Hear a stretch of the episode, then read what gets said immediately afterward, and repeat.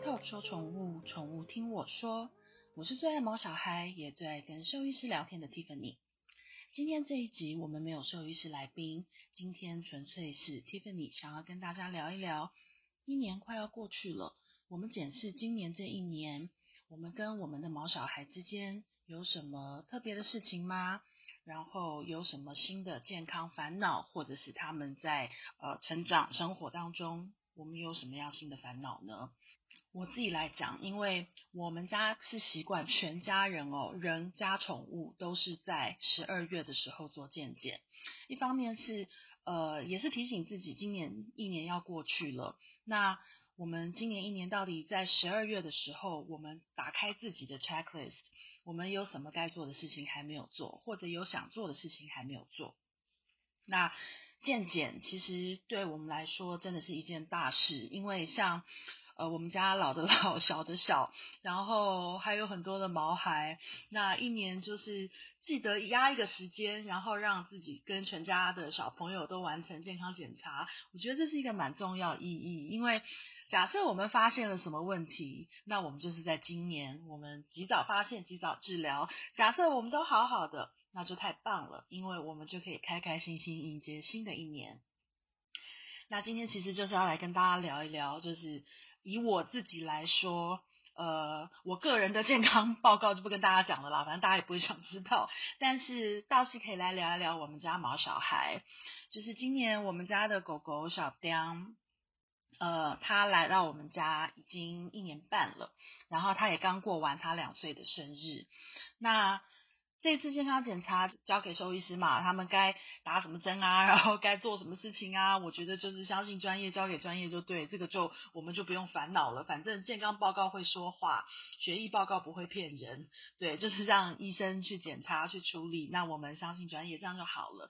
但是其实，在饲养毛小孩这件事情上，我自己也是有一些烦恼，譬如说，呃。大家都知道我的狗狗小当，就是它很会挑食，然后它情绪非常敏感。但挑食这件事情，在今年我觉得还蛮开心的，因为我终于找到对付它的方法。对，就是呃，第一年养它的时候，因为我真的是比较。不知道该怎么办，每次看他不吃饲料，饿到两三天，甚至都吐胃酸了，他都不吃。那我看在眼里，其实我也很难过。然后下场就是我开始乱喂，只要他肯吃，我就什么都给他吃。那当然，最后就是他很严重的食物过敏。他只要开始一直抓耳朵，在他有这个动作之前，他一定吃了什么。呃，我们觉得非常好吃，但其实是他不该吃的东西，因为不能让他一直这样反复发作啊，而且那都是我造成的，因为他吃什么本来就是我决定，都是我喂的啊，所以我在今年也是一直多方的去尝试，不管说饲料主食，或者是说能够搭配什么更好的食物，让它能够营养均衡，可是过敏又不发作，甚至去测试它对于哪一些食物、哪一些肉类会过敏。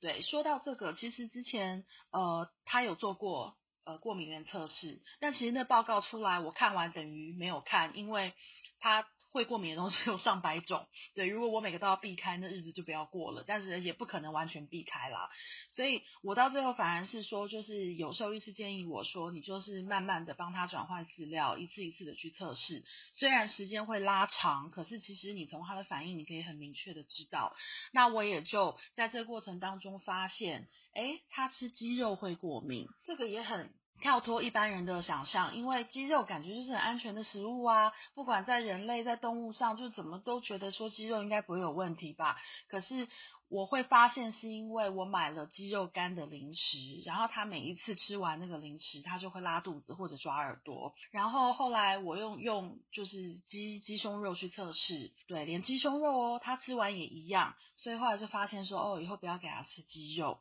然后。慢慢的就是在这个测试过程当中会发现说，哦，他最爱吃鸭肉，然后跟他不喜欢吃猪肉，然后他喜欢吃牛肉，可是牛肉就是太香太油，有时候给他尝鲜吃一点点的牛肉，当然都有过热水啊，什么该去油的都有哎呀，我希望我兽医师不要 听这一集，对，偶尔给他开开戒，那他也是吃得很开心。当然，他每次吃完牛肉之后，他就是又又会开始进入那个不吃饲料、不吃其他东西的周期。但还好啦，我觉得他现在懂事了，就是两岁了嘛，就呃，就算挑食，就算说什么不吃闹别扭，他也不会等太久，因为他知道他妈就是不会给他，就是不会给他，对，所以他可能顶多一两天吧。对，他最后饿了还是会去吃他原本的东西，对，所以这是我在这一年哦，对于说对付他的。饮食上面的问题，我比较有的一些小小的心得，然后自己也知道说安全食物是什么，然后跟去帮他调整他的饮食，这是我今年小小的收获。可是我现在还是有一些困扰，就是他的分离焦虑症，就是我所有的兽医师朋友都跟我说，他的分离焦虑症就是我宠出来的。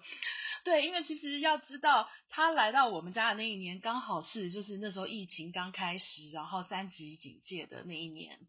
对，然后因为他来到我们家是过年前，那紧接着就过年啊，放寒假啊，然后每天都在我们身边，我们都在家，我们去哪里都带着他。然后后来慢慢的又变成呃三级警戒，我的小我的小孩再加上线上课，那我们又全部都关在家，然后放暑假。所以其实，在那一年的那个暑假过后，他跟我们整整朝夕相处大概半年以上，而且是在他一来到我们家就是这种情况。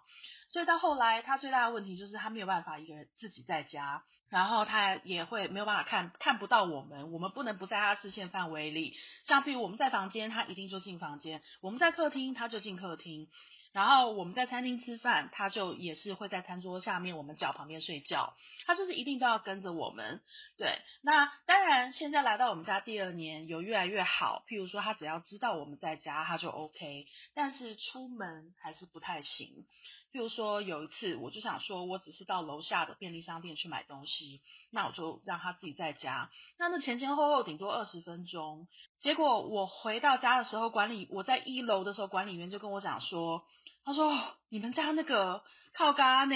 是怎么样？他发生什么事？你赶快回去看看。我刚本来想打电话给你，结果我后来我就一上楼，他就是就在我们家的铁门门门前，就是一直哭，对，像狼嚎那样。我当然也也会很不忍心，一方面是怕吵到邻居啦，大家说哦你就是训练呐这样。可是因为我们家隔壁住了一个九十岁的老奶奶，她每天都在家，我真的很怕说我的狗万一在家一直狂吠什么的会吵到她。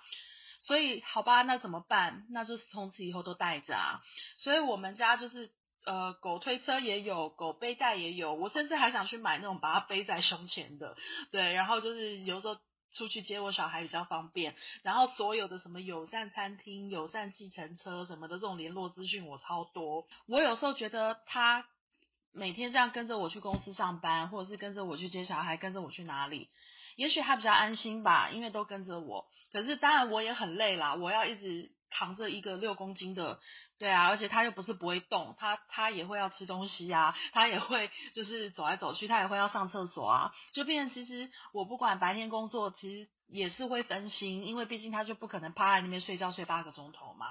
对，所以就变成说我也越来越少出门，因为我就觉得反正我可以在家做事，然后我有电脑我就可以上班了，然后我有电话我就可以开会了，然后他能够安心在他熟悉的环境里，或许这是最好的，可是其实。我也一直很困惑，就是到底这样对吗？然后。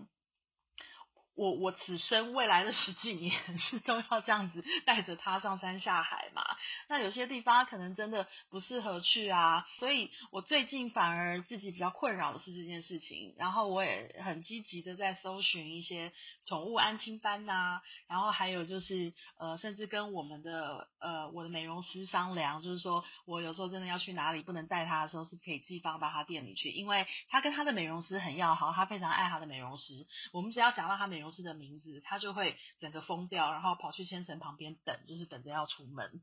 对，所以大家有什么好的建议吗？其实这一集真的主要就是要跟大家聊一聊，我们每一个人对自己的毛小孩一定都有一些困扰。那